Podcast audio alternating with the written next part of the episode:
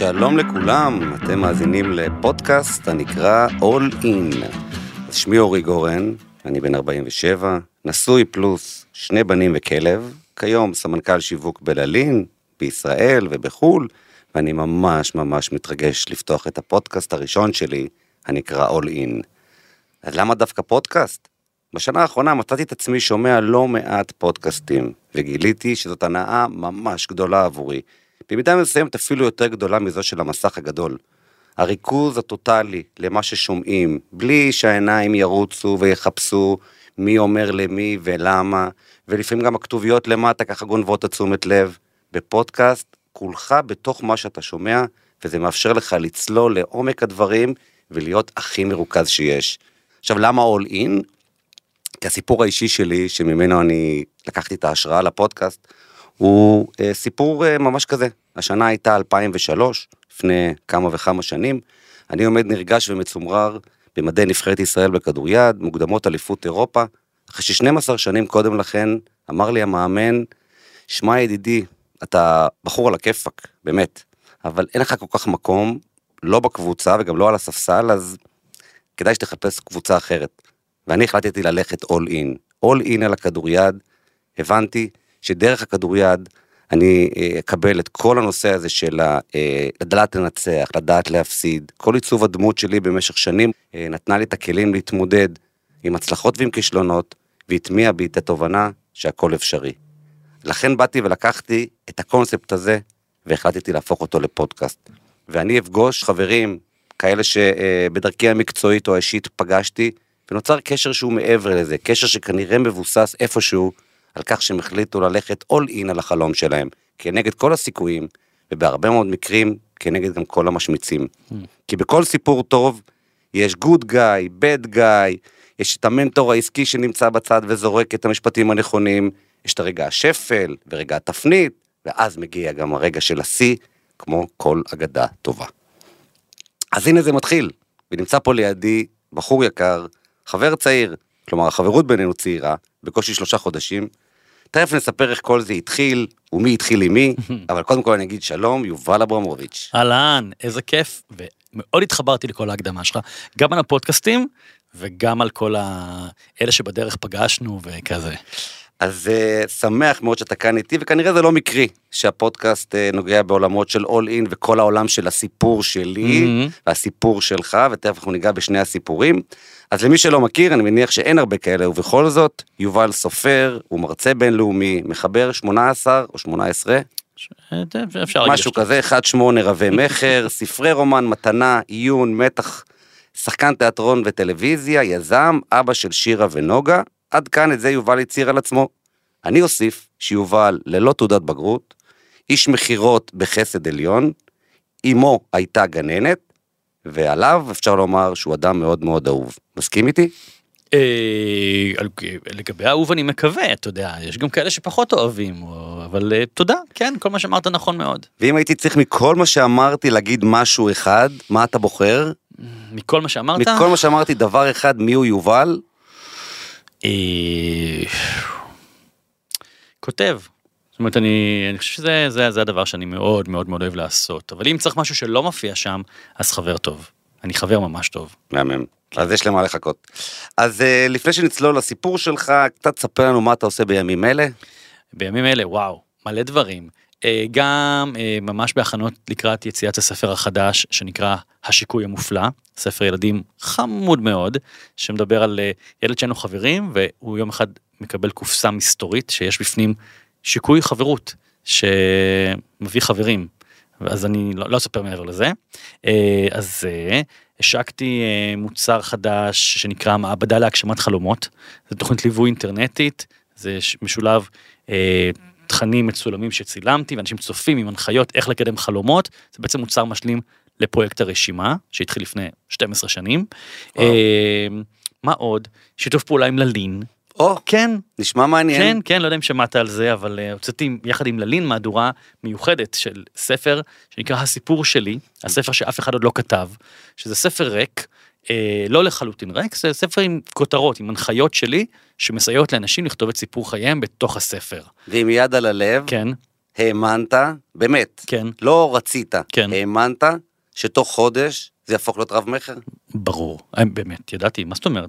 אתה ידעת? לא. לא, אז אני ידעתי. אוקיי. אני ידעתי שזה יעבוד. אני חושב שהחיבור בינינו, אמרת בהקדמה מי התחיל עם מי, אז כאילו, אתה התחלת איתי, מקצועית. אני באתי אליכם להרצאה, ובסוף, אתה באת ואמרת, טוב, תקשיב, צריכים להיפגש, ונפגשנו למחרת. נכון. שאני אגב חושב, אפרופו, אתה יודע, מה שנדבר, all in, אז זה. אמרת לי, בוא ניפגש, למחרת או יומיים אחרי זה, כבר נפגשנו כשאתה טס בחלל יומיים אחרי זה לחול, ואני טס, ואנחנו מסתמסים מהעולם, דרך גורמים נוספים, מישהי מהצוות שלי במדריד, ונכנסנו לזה ברבק, טיקטקנו את זה בחודשיים, כנגד כל הסיכויים, אני האמנתי, ואני חושב שהערכים של ללין מביאים לתוך הסיפור הזה, והערכים שאני מביא לתוך הסיפור הזה, התחברו כאן, ואני חושב שזה שיתוף פעולה הכי נכון והכי מוצלח, שהוא לאו דווקא מסחרי, ברור שיש פה גם עניין של כספים בינינו, אבל זה בכלל לא היה עניין, זה היה עניין של מפגש ערכים, אני חייב להגיד שמה שאותי הכי ריגש בשיתוף פעולה הזה, זה באמת התגובות, כי בדרך כלל אנשים קונים ספרים, קוראים אותם, ובאמת מפרגנים לתוכן ולעלילה, ופה אין תוכן ועלילה, כי העלילה היא פרטית, והייתה אחת שאלתה ואמרה, את כל עבודת השורשים שאני רוצה לעשות בשנה הבאה עם הילדים, זה יהיה הספר שדרכו יכתבו את זה. באמת הרבה מאוד תגובות מסקרנות ומעניינות, ואתה אומר, וואלה, עשינו פה משהו. כן, ואני חושב שגם זה, המציאות משתנה, אתה יודע, חנויות הספרים, ואני אומר בתור מי שמוכר 15 שנה, ספרים בחנויות ספרים, ואני תפו חמסה מוכר כמויות יפות מאוד, תכפיל, אתה יודע, אצלכם זה רק ספר אחד, מתארח לחודש, ואולי טיפונת יותר, תחשוב מה זה 15 שנה עם 18 ספרים, המציאות משתנה. היום, כמו שאתה יודע, כל אחד יכול לפתוח פודקאסט, ואם הוא טוב, זה לא משנה מי אתה, אתה יכול להיות unknown, אבל אם הוא טוב, הוא יתפוצץ. אותו דבר, חנויות הספרים הם פרטנר שלי, אבל הם לא רק הפרטנר שלי. אני לגמרי פתוח לחברות מסחריות, אני לגמרי מול הקהל באופן ישיר, אני פונה לקהל שלי, אומר להם, בואו חבר'ה, בואו לאתר שלי. תקבלו גם חתימה על הספר, תקבלו גם בונוסים, תקבלו גם משלוח עד ילד הבית, ואנשים, אני חושב שהמציאות משתנה. אני חושב שגם העובדה שהצלחנו להפתיע לקוחות, הרי מעולם ללין לא מכרה ספר, כן. ופתאום אתה בא ואתה אומר, רגע, כאילו ללין, זה כל מוצרי הגוף, האווירה וכולי, אז כן, אז לקחת עוד צד אחד קדימה עם כל העולם הזה של האווירה, אתה כבר אמרת, נר ליד, נכון, כוס יין, ועד זה שנייה שנייה, ואנחנו... נכון, ואני חושב שזה גם משהו מגניב, שאני כל כך, אני אוהב הרפתקאות. אני חושב שנכנסנו פה לאיזושהי הרפתקה, אמרתם בו, מה כבר היה קורה? במקרה הכי גרוע, נתקענו עם המלאי, אתה יודע, גם לא הסתכלנו פה במיליונים, אז היינו נתקעים, אבל אני חושב שהדבר הזה פתח לי תיאבון, אני חושב פונה לכל מיני חברות נוספות, ולכן בטוח פתח תיאבון, רגע, אז בואו, מה נעשה שנה הבאה, או ברבעון הבא, וזה... ככה נולדים דברים, מניסוי ותהייה. מסכים איתך מאוד. זה לגמרי אפופול אין. אז אם אנחנו מדברים על ההתחלה ועל ההרצאה שהייתה, אז כאילו אולי קצת שאלה, שאולי התשובה היא obvious, אבל אולי לא, אם אתה מסתכל על הכישרון שלך של הכתיבה, או הדיבור. הטבעי שתגיד כתיבה, אבל מצד שני, יש משהו בחוויה שאתה בהרצאה, שאני חושב שהיא לא פחות עוצמתית עבורך, ואתה כאילו... שם, או שאתה פשוט מצליח כל פעם להעביר את התחושה שאתה מתרגש, וזה נראה ממש שאתה מתרגש לפני כל עלייה לבמה, אז איפה אתה חושב, אתה מביא את עצמך למקסימום? זו שאלה מאוד מורכבת, התשובה היא מאוד מורכבת, כי תראה, יש משהו בכתיבה מאוד בודד, לטוב ולרע, ואז הבודד זה גם הרע לפעמים, וגם, אבל מצד שני, מה שחזק בכתיבה, ואתה מכיר את זה אפילו כשאתה כותב מסמך בעבודה, אני כותב, ואני יכול לקרוא את זה, ולראות את זה, ולהסתכל מהצד, ולהגיד זה טוב או רע, ויש לי יכולת כזאת, לשפוט טקסטים שלי, אני לא חושב שכל מה שאני כותב, הגיע מהשמש, וזה מדהים. כשאני עומד על במה, כשחקן או כמרצה, וגם כשאני עומד על במה כמרצה, אני מביא את היכולות המשחקיות שלי, יש לי פאנצ'ים, הכל נורא מתוסרט, הכל נורא מדויק, מתוזמן עם המצגות שלי, שם אין לי יכולת שליטה על מה שקורה, אני גם לא רואה את עצמי.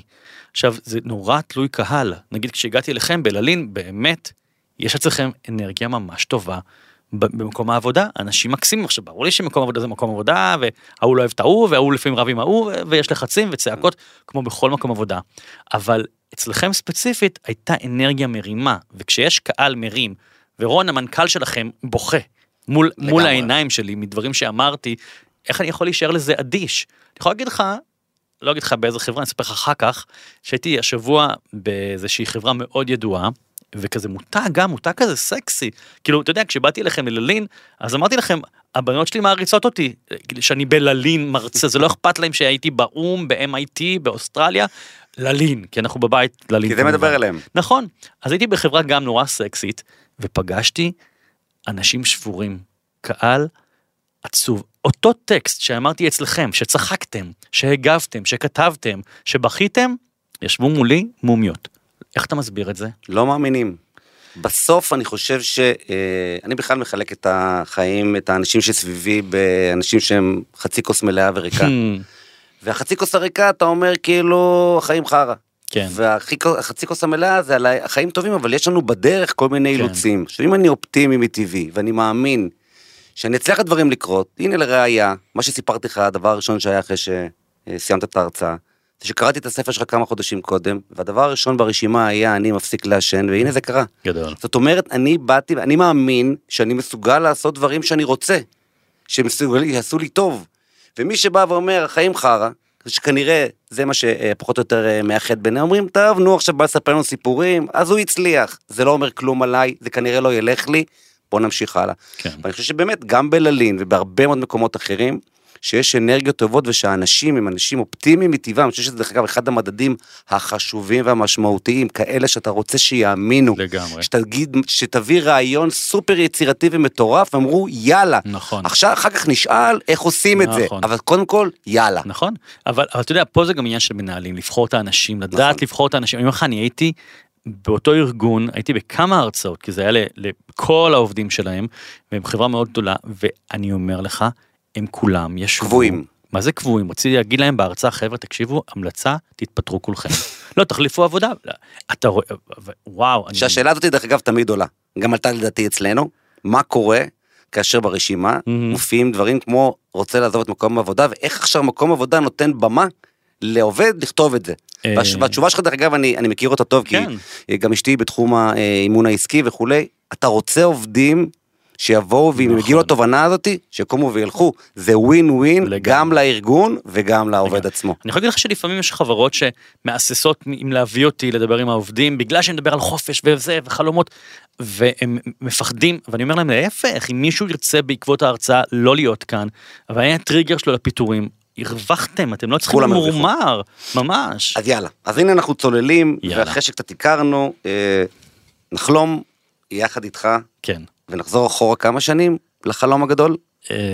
איזה מהם? החלום הראשון שממנו נולדה הרשימה, מתי פעם ראשונה עבר לך בראש שיש לך רעיון שאתה מאמין בו, ואתה רוצה לקחת אותו עד הסוף? על הרשימה אתה מדבר. תראה, בגיל, לפני שהייתי בן 32, אני חושב, שזה כבר כמעט איזה 15 שנה, 13 שנה, אני בן 45, מצאתי רשימה ישנה של חלומות שכתבתי כמה שנים קודם לכן עם חברים, והסתכלתי וראיתי שמלא דברים נורא גדולים כמו בית, כסף, זה, ילדים, כל מיני טלוויזיה, עשיתי הכל, ודווקא את החלומות הקטנים נתקעתי איתם, שאגב, פתח סוגריים, רוב האנשים, זה בדוק, נתקעים דווקא בחלומות הקטנים. בחדר כושר. שפה, חדר כושר, כי אתה אומר, זה שטויות, זה על הדרך, אבל לא, גם חדר כושר זה לא על הדרך, וללמוד שפה זה לא על הדרך, זה להיות בדבר הזה, להיות all in בדבר הזה. אז ראיתי את זה, וזה נורא סקרן אותי, ובדיוק הפייסבוק התחיל, עוד לא היה אפילו אינסטגרם, ולא היה טיק טוק, ואמרתי, בוא נראה מה זה הפייסבוק הזה, יש לי תחושה ש... רגע, בוא נשאר רגע שנייה ברעיון. כן. הרעיון בא ואומר, יש קבוצה של דברים, שאני מאוד רוצה לעשות, כן. ואיפשהו הם לא קוראים. נכון. עכשיו יש את הזמזום הזה, שזה או אתה, או מישהו שאמר, עזוב, כן. זה לא ילך. כן. אתה יכול להיזכר, האם זה היה בן אדם, האם זה היה קול פנימי? לא, אצלי אין אצלי קולות פנימיים שליליים, אני לא, להפך, אני ישר אומר, זה יקרה, זה יקרה. אין אצלי, אתה יודע. ברור שכשאמרתי, אני הולך לפתוח בלוג, ולפרסם שם רשימה בעברית ובאנגלית, ולהפיץ את זה בעולם, ולצאת לשנה של, כמו ריאליטי, לפרסם מה הולך לקרות, אז ברור, בבית שלי, בזוגיות שלי הקודמת, שכבר לא קיימת, זו זוגיות ארוכת שנים, אמרו לי, למה אתה צריך את זה? נולדה עכשיו ילדה. אתה עשו גם ככה בטלוויזיה, בתיאטרון, ברדיו, מה יש לך עכשיו זמן לרשימות, מה זה השטויות האלה? לא נתקלתי בהרבה תגובות שליליות, דווקא בבית, כי אני נתקלתי, שזה הכי כואב, בתוך הזוגיות, אבל האמנתי. ואני חושב... רגע, ולפני ש... ואז ששמעת את הלא, למה אתה חושב בכל זאת החלטת? כי אני אצל לפתח רגע, זה סוגריים. לא מזמן שמעתי את אייל ברקוביץ' מתראיין, אני חייב להגיד שזה אחד השחקני כדורגל שאני אישית מאוד מאוד מעריך. הוא הפתיע אותי ואמר שלא האמינו בו. בגיל 15, 16, אמרו לו לא יצא ממך כלום. הוא אמר, אחת הסיבות שהגעתי לאן שהגעתי, היה בגלל שאמרו לי, אנחנו לא מאמינים בך. תקשיב, זה ברור, ובתוכנית שהשקתי לאחרונה, מעבדה להגשמת חלומות, אחד הסרטונים מוקדש לזה שזה לגמרי לגיטימי בעיניי, שאחד המניעים שלך להגשמה יהיה להוכיח לאחרים. בי, הייתה לי אמא מדהימה, היא נפטרה מסרטן של סופר האמינה בי, והייתה רוח במפרוסים, אבל בדרך כל האנשים המקצועיים לא האמינו בי. לא התקבלתי לבמחנה, לגלי צהל, למעריב לנוער, לראש אחד. לא התקבלתי לאף עיתון. אין לי בגרות, בספרות נכשלתי, ובהבעה נכשלתי. עכשיו, לא הייתי כל כך גרוע, הייתי מקורי, הייתי אחר. כתבתי טקסטים קצת מוזרים, יחסית למה שצריך לכתוב בבגרות. בבית ספר למשחק, אמרו לי שאני לא אהיה שחקן, כן, להזכירך הייתי בשיר שלנו, השמנייה, הפיג'מות, השואלים, בתיאטרון, ועוד ועוד ועוד.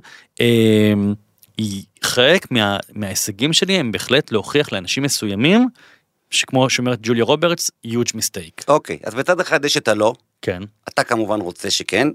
היה מישהו חיצוני שאתה יכול להגדיר אותו כאיזשהו מנטור שליווה אותך, שפגשת אותו באיזושהי נקודה מסוימת, שהוא בא ולחש ברגע נכון ועשה את ההבדל הזה בין אני רוצה לבין אני עושה. תראה, אני קודם כל אמא שלי, היא לא הייתה המנטורית שלי, אבל היא הייתה האשת הכן שלי, היא לגמרי, אני בן יחיד, וכל מה שרציתי, היא אמרה לי, ברור, ותעשה, והיא זאת שרשמה אותי לבית ספר למשחק, כשאני הססתי והתלבטתי, והיא רשמה אותי. אני יכול להגיד לך שהיו לי לאורך החיים, בעיקר בצעירותי, אני לא מאמין שאני אומר את זה כבר בצעירותי, אבל בצעירותי, כשאתי בין 25, 30, היו לי חברים מאוד מבוגרים ממני, מאוד. נדבר איתך, בן אדם בין 30 עם אנשים בני 65 ו-70, שזה פער גדול, 40 שנה, ולמדתי מהם המון, המון המון, אנשים מאוד מוצלחים, ולמדתי מהם המון, וחלפתי מהם מידע. אני זוכר שאחד החברים שלי אמרתי לו, תגיד, אני מבין למה אני חבר שלך, כי אתה איש מרתק וזה ומלא ידע, אבל מה אתה מקבל ממני? אני בן 32. הוא אמר לי, מה זאת אומרת? נאורים, אנרגיות, אתה מכניס אותי לפייסבוק וכל מיני כאלה דברים. אז המנטורים שלי היו לאו דווקא מנטורים בתשלום, דווקא מכל אלה הכי התאכזבתי. אני לא רוצה עכשיו להשחיר את כל הענף, אבל בדיוק אתמול מישהי בהרצאה אמרה לי שהיא שילמה 47,000 שקלים לאיזה יועץ עסקי שלא הביא אותה לשום תוצאה, וזו אישה שאין לה יכולת לזרוק 50,000 שקל, וזה מכעיס אותי, כי בעיניי יועץ טוב, זה יועץ שאומר, בוא, קח אותי לשתיים-שלוש פגישות, בוא נרגיש איך אנחנו מרגישים. אם אני לא נותן לך ערך, כן, אין שום... אתה יודע, כשבאים אליי לפגישות ייעוץ, אני לא עושה הרבה כי אין לי זמן, אבל כשבאים אליי לפגישות אני אומר, בואו לפגישה אחת, ותחזרו כשתרצו. עוד חצי שנה, עוד חודשיים, עוד שנתיים. לגמרי. ויש לי מישהי כזאת שבא 5 שנים, פעם ב4 חודשים לתחזוק, פגישה אחת. אוקיי. אז יש לנו את הסיפור עצמו, כן. יש לנו את הלמה לא ואת הלמה כן, ואז מגיע רגע, בהרבה מאוד סיפורים, שהוא רגע השפל. שזה הרגע שגורם לך להתחיל לזוז. לי זה הרגע, אותו רגע שבו אמרו לי, סורי, כאילו, אין לך מקום בקבוצה, לך תחפש קבוצה אחרת, שב-99% ילדים בכיתה יהודה א' שאומרים דבר כזה, אומרים, טוב, אז ביי ביי. כמו סיפורים גדולים אחרים, מייקל ג'ורדן, וכולי, לא שאני משווה את עצמי אליו, אבל הרבה מאוד סיפורים כאלה שבהם אומרים לך, סורי, לא ילך. איפה הרגע הזה שלך, שהבנת שאתה חייב לצאת לדרך, כי זה מה שנקרא, זה הרגע. כן. אז זה לא קרה לי עם הרשימה, כי הרשימה די מהר זה התפוצץ ונהיה ויראלי, ובאמת תוך כמה ימים זה כבר היה עולמי. אבל אני יכול להגיד לך שדברים אחרים שעשיתי, למשל פתחתי, היה לי רשת חנויות במשך עשור שנקראת Made in TLV, חנות שכולם מוקדשת לעיר תל אביב.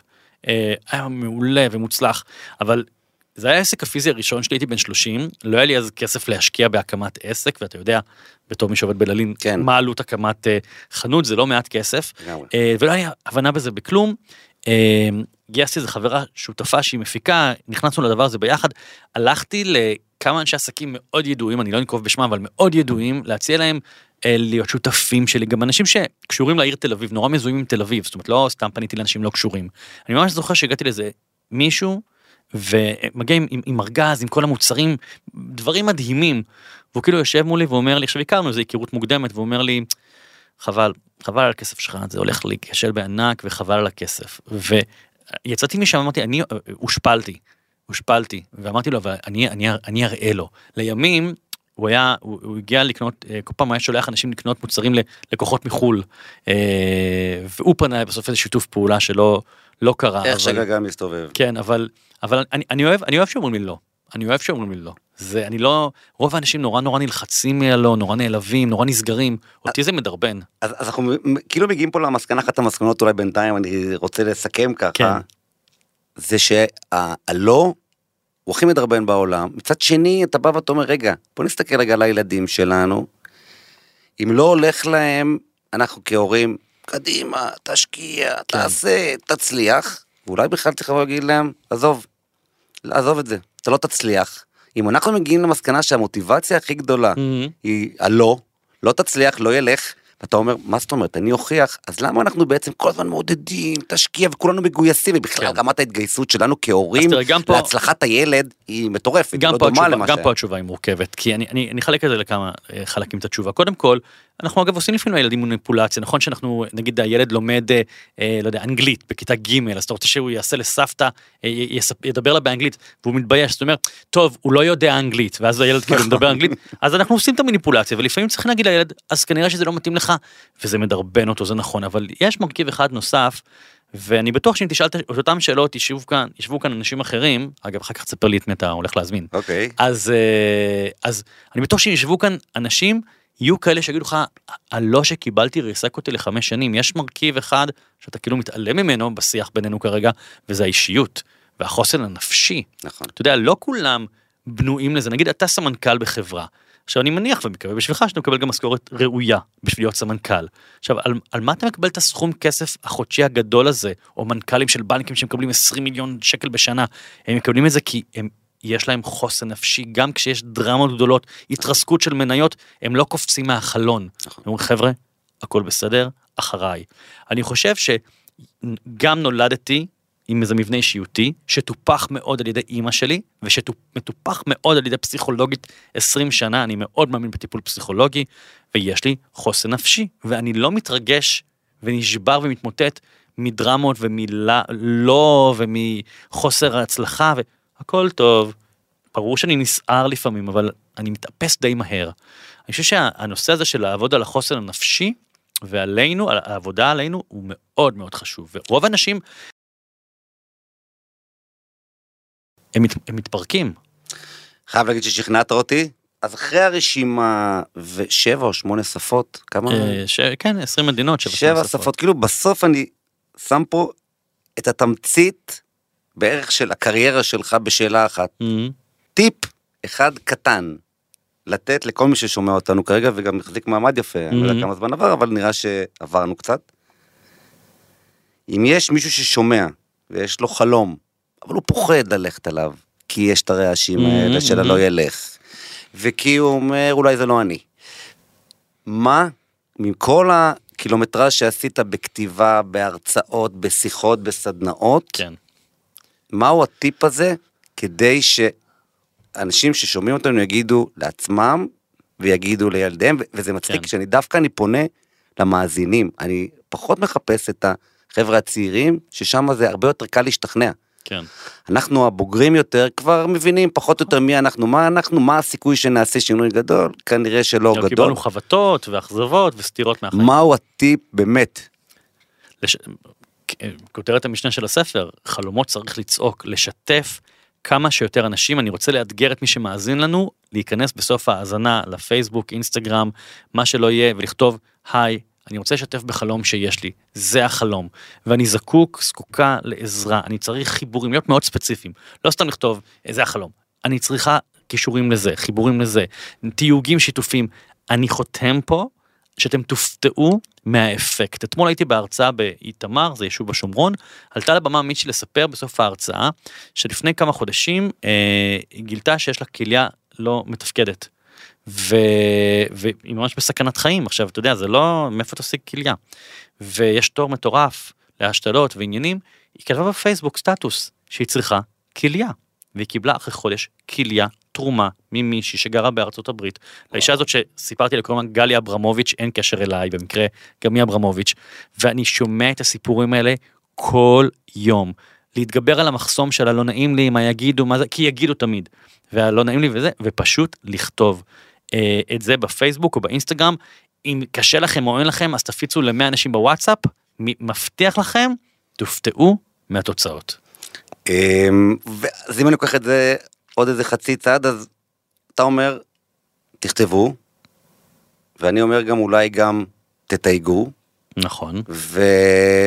ואם גם מתייגים, אז מי זה בדרך כלל? זה חברים, זה קרובי משפחה, זה אותך, יש תיוג של הרשימה. כן, אפשר לתייג אותי, אפשר לתייג את העמוד של הרשימה, אפשר באתר שלי לפרסם רשימה, ויש שם הרבה אנשים שמפיצים את זה גם כן, יש קבוצה שנקראת צועקים חלומות, יש הרבה איזה, לתייג אנשים שאתה רוצה להגיע אליהם, אנשים שמחוברים אליהם, חברים, משפחה, ברור, כאילו, בכיף תתייגו אותי, יובל אברמוביץ', אני אשמח להפיץ את זה לכל ה-300,000 איש. הולכים להיות הרבה מאוד תיוגים אחרי הפודקאסט הזה. אני רגיל כבר שנים שמתייגים אותי, ואני אוהב את זה, ואני אומר לך, קוראים דברים מדהימים, אבל כמו שצריך לזכור, שזה לא רק לכתוב, ולא רק לצעוק, ולא רק לטייל. לעבוד בזה. זה בדיוק, זה לעבוד. רוב האנשים, הם לא באמת מסתרים על החלומות שלהם, הם יושבים ומדברים, וחפירות, אתה מכיר את זה גם, אתה יודע, גם ארגונים, בואו נדבר בטוח, גם מקשיבים לנו עכשיו כל מיני אולי עוד סמנכלים וזה, מדברים בישיבות על ישיבות על ישיבות, על ישיבות על ישיבות, ולא קורה כלום, לעומת ארגונים שכל הזמן זזים, כל הזמן, יוצאים מישיבה, טק, תוכנית עבודה, אתה יודע, הנה, אמרת לי לפני שבועיים פודקאסט, פוף, יש, אנחנו פה, אני גם כזה, אני לא יודע מה, לאחרונה עשיתי איזשהו מהלך עסקי, דיברתי על זה לפני 3 שבועות, זהו, זה נעשה, זה כבר חתום, כאילו, יש את המברברים ויש את העושים, תהיו בצד של העושים. מסכים לגמרי, אז ביקשתי ממך טיפ למי ששומע אותנו, ועכשיו אני מבקש טיפ בשבילי, בתור מי שזה הפודקאסט הראשון שלו, ודרך אגב מאוד מאוד, אנחנו לא סגרנו, אבל אני מאוד מאוד נהניתי בשיחה הזאת, וגם למדתי. מי עוד אתה הולך להזמין עוד? תכף אני אספר, אז טיפ בשבילי. קודם כל, אורך רוח וסבלנות. אתה יודע, היום השוק רווי בפרופילים, בפודקאסטים, כל בן אדם שרוצה פותח פודקאסט, אני חושב שכהתחלה יש לך אחלה קונספט, הוא כבר מבודל, זה לא עוד שיחה, יש קונספט ותשמר אותו, את השאלה מהמנטור הטוב, המנטור הרע, כל מה ששאלת אותי פה, אני חושב שהייתי עושה פנייה פעם אחת, אני מאמין שכשאנחנו רוצים לפנות למסה ולבקש ג'סטה, פעם אחת, one shot, תעשה מייל תפוצה, פסיכי, כאילו באמת 1000 איש, כל מי שאתה מכיר וזה, אבל חמוד להלאה, כמו שאתה יודע להיות חמוד, היי חבר'ה וזה, זה הפודקאסט החדש, הנה לינק, אני אשמח שתאזינו, ואני אשמח אם תפיצו או תעשו פורוורד ל5 אנשים שאתם אוהבים, אנשים צריכים הנחיה, 5 אנשים, בפייסבוק תתייגו, באינסטגרם תמליצו, אני לא עושה אקסלים, אני לא בודק מי עשה מי לא, אז באהבה, מי שרוצה שיעשה דילית, אפילו מתוך 1000 איש, אם 200 יפיצו, אז כבר אבל אורך רוח. לקחתי. זה, אתה יודע, זה לא תוך יום ברור. פוצץ, אבל... ברור. לקחתי, ולשאלתך, לגבי האורחים הבאים שלי, יש כבר כמה כיוונים, כן. יש זמרת שאני מאוד מאוד מאוד מאוד אוהב, שבתקופה האחרונה יצאנו לעבוד ביחד. אני יודע מי זאת. נשאיר את זה כרגע כסוד. וזה די תלוי עד כמה זה באמת התפתח, ואני אהנה בפודקאסטים, כי... חלום שלי, בהנחה שזה יצליח, וכנראה שתתחבר לזה, תהיה מוכן, כן. זה את אמא שלי. וואלה. ברגע שאני ארגיש את הביטחון ברגע, אני מניח שאני אזמין אותה לפה, יש לה סיפור של all in, ברב רבק all in, שאני כמובן חלק ממנו, ואני חושב אם הייתה את ההזדמנות כנראה לפודקאסט שהיית עושה עם אמא שלך, לא היית כנראה חושב פעמיים. ברור, מה זאת אומרת? זו שאלה, אמא שלי הייתה מעורבת בכל דבר שעשיתי, תמיד בטלוויזיה, כשהייתי כתב בערוץ 2, שרבבתי אותה לכתבות, ואת סבתא שלי, ואני מאוד מאמין בלגמול לאנשים אהובים, שבזכותם אנחנו כאן. יובל, המון המון תודה. תודה, היה כיף. היה ממש כיף. ואני מניח שניפגש גם בפודקאסטים הבאים, מתי זה יקרה, איך זה יקרה, אני מניח שאני כבר יעדכן, אבל בינתיים אני נהניתי מכל רגע, תודה רבה, שיהיה אחלה יום.